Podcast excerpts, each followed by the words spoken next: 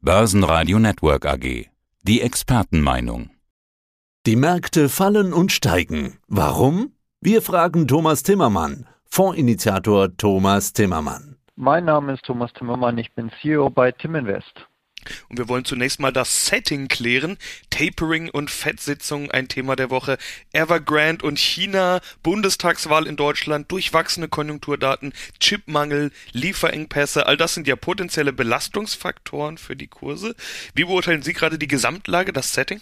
Also ich denke schon, dass es jede Menge Belastungsfaktoren gibt und wir hatten ja auch die Wirkung diese Woche eigentlich ziemlich stark gesehen.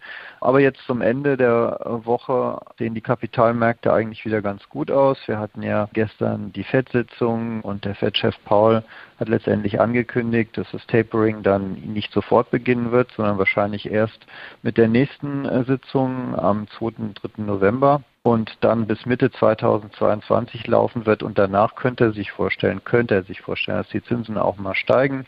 Die Inflationserwartungen sind für nächstes Jahr leicht angehoben worden in den USA auf 2,2 Prozent, 2023 dann auch 2,2 Prozent und die Wachstumsaussichten in den USA sind auch angehoben worden, 3,8 Prozent in 22 und 2,5 Prozent in 23. Insgesamt haben diese Aussagen den US-Markt total beruhigt. Das hat sich dann auch übertragen auf die asiatischen Märkte und jetzt auch auf die europäischen Märkte, sodass es eigentlich technisch jetzt zum Ende der Woche wieder viel besser aussieht. Ja, die technische Sicht ist ganz interessant, weil zu Wochenbeginn sind die Kurse ja wirklich überall abgerutscht. Aber wir haben jede Menge Erholungen gesehen. Der DAX steht im Prinzip da, wo er letzte Woche stand. Hat sich aus technischer Sicht irgendwas verändert?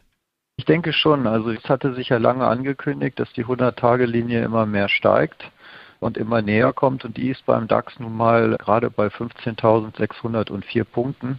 Und wir waren natürlich also in dieser Woche ja fast bei 15.000, fast bei der 200-Tage-Linie schon.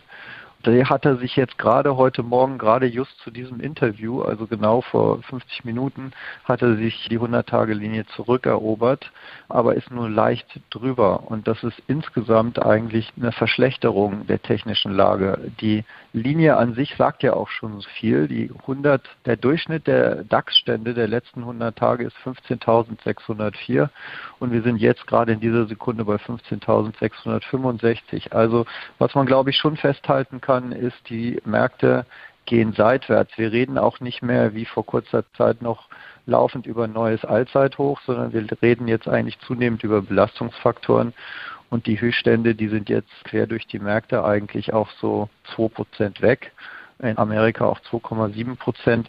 Also es sieht danach aus, als ob wir noch nicht eine starke Korrektur fahren, aber zumindest zur Seite weg sind. Ja, der ewige Seitwärtsmarkt. Seit Wochen gefühlt, seit Monaten ist der DAX in einer gewissen Range mehr oder weniger gefangen. Was machen Sie jetzt mit so einem Seitwärtsmarkt? Beziehungsweise wie sehr sichern Sie ab in einer solchen Situation? Zunächst einmal, da die Märkte ja sehr gut gelaufen sind, insgesamt in diesem Jahr, also der schwächste Markt ist ja eigentlich der DAX mit plus 14,2 Prozent seit Jahresanfang, die Amerikaner S&P so 17,8, Nasdaq 18,5. Stock 600, einer der besten Indizes in Europa, plus 19,5, das sind Niveaus, die muss man verteidigen. Also da kann man nicht einfach ohne Absicherung in unserem Fall weitermachen. Insofern sind wir voll abgesichert mit Eurex-Optionen im DAX, im Eurostox 50 und im Stocks Europe 600. Die Basispreise sind, also die Absicherungsniveaus, sind mehr oder weniger da, wo die Märkte im Moment sind. Im DAX sind wir jetzt drunter, also das Absicherungsniveau ist 15.700. Die Absicherung läuft per Juni 22, aber der Fonds ist nach oben offen. Wir haben so eine Exponierung von knapp 40 Prozent nach oben. Das heißt, wenn es nochmal hochgeht, dann sind wir mit dabei. Aber wir haben jetzt sehr schön auch gesehen, als der DAX dann mal Richtung 15.000 gefallen ist, wie wichtig es ist, die Absicherung zu haben und wie schnell die dann auch greift und wie sehr die Volatilität auch von dem Fonds abnimmt. Also wenn man sich einmal, allein mal die Volatilitäten anguckt, Die 180-Tage-Volatilität von DAX ist zum Beispiel im Moment bei 14 Prozent, vom Fonds ist sie bei 7,6 Prozent. Also Absicherung macht schon sehr viel Sinn, allerdings mit Optionen und nicht mit Futures, denn das ist zu hart. Da wäre man auch nach oben nicht mehr dabei. Und was sich natürlich auch anbietet, und das versuchen wir Woche für Woche wieder, immer wieder von vorne, ist Seitwärtsrenditen einzunehmen.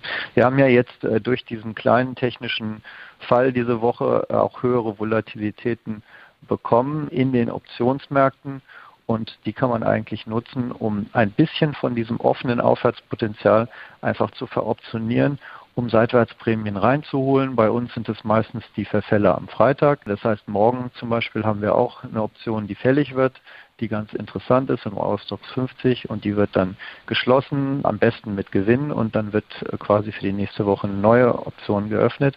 Und wenn es uns dann gelingt, da die Märkte ja seitwärts geht, diese Prämien einzunehmen, dann finanzieren wir eigentlich damit die Absicherungsoptionen. Und das heißt, das ist im Moment so eine Marktlage, Sie merken es ja auch in Ihren Interviews, nicht Fisch, nicht Fleisch, nicht hoch, nicht runter, tendenziell positiv, aber, aber und genau auf diese Situation ist der Markt zurzeit eingestellt. Was aber auch klar ist, und das haben wir diese Woche gesehen, wenn die Märkte ins Rutschen kommen, dann können sie auch sehr schnell, sehr stark rutschen. Und das macht ja auch Sinn. Es sind viele Investoren, die Gewinn mitnehmen wollen, aber dann kommen auch die ganzen Robo-Absicherungsalgorithmen, die anfangen zu verkaufen. Das heißt, es bringt dann wenig an diesen Tagen erst abzusichern oder zu verkaufen, weil meistens ist man schon viel zu sehr gefallen, sondern muss vorher die Absicherung an Bord haben. Und das finde ich ist total wichtig. Ja, und dann gibt's auch noch die mit dem Geld an der Seitenlinie, weil sie beispielsweise, wie Sie gerade gesagt haben, auch mal Gewinne mitgenommen haben. Wohin dann mit dem Geld? Da hofft man natürlich auf Einstiegspunkte. Sprechen wir mal noch über Einstiegspunkte. War der Montag beispielsweise eine super Gelegenheit oder kommen da diese Gelegenheiten noch? Also ich denke grundsätzlich die 200-Tage-Linie im DAX 14.932 im Moment, also grob 15.000 Punkte. Das ist ein Level, wo man rein kann und das hatten wir genau jetzt diese Woche. Das haben wir auch gesehen, wurde sofort verteidigt und wer da zugegriffen hat, der DAX steht jetzt bei 15.673 gerade, der liegt schon wieder innerhalb von wenigen Tagen vorne. Also das sind interessante Niveaus. Ansonsten wird es jetzt technisch darauf ankommen, ob wir dieses Niveau 15.600, ob wir das halten können.